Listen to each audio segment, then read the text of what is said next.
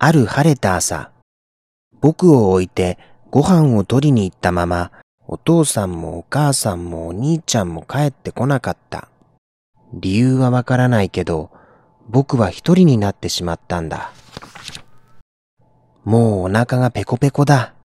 みんながいなくなってから、もう太陽は何回上がっただろう。僕はもうダメなんだろうか。ん？美味しそうな甘い匂いがする。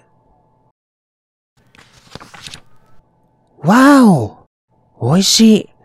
こんな美味しいの初めてだ。ほら、クッキーだよ。僕、大だよ。よろしく。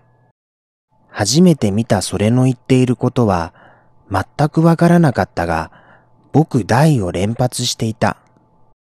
だから僕はそれを僕大と呼ぶことにした。僕大はお母さんみたいにあったかかった。僕は僕大のリュックに入って一緒に美味しいものがいっぱいの国へ連れて行ってもらうことにした。僕大の家に着くとママという生き物が待っていた。ママは僕大に向かって大きな声で怒鳴った。犬くらいならまだしも熊なんて飼えるわけないでしょ？